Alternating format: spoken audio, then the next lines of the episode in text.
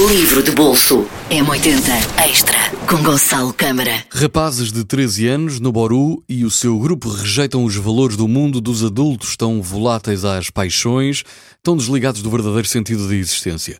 Quando a sua mãe conhece o marinheiro Ryuji e se envolve com ele, o rapaz fascina-se com as histórias de aventuras no alto mar, com a coragem e a calma daquele homem, com a solidez do seu corpo. Mas o grupo não se rende facilmente a encantos e assim que o marinheiro se desilude, o marinheiro desilude os seus ideais fundamentalistas, montam e põem em marcha um cruel plano de vingança.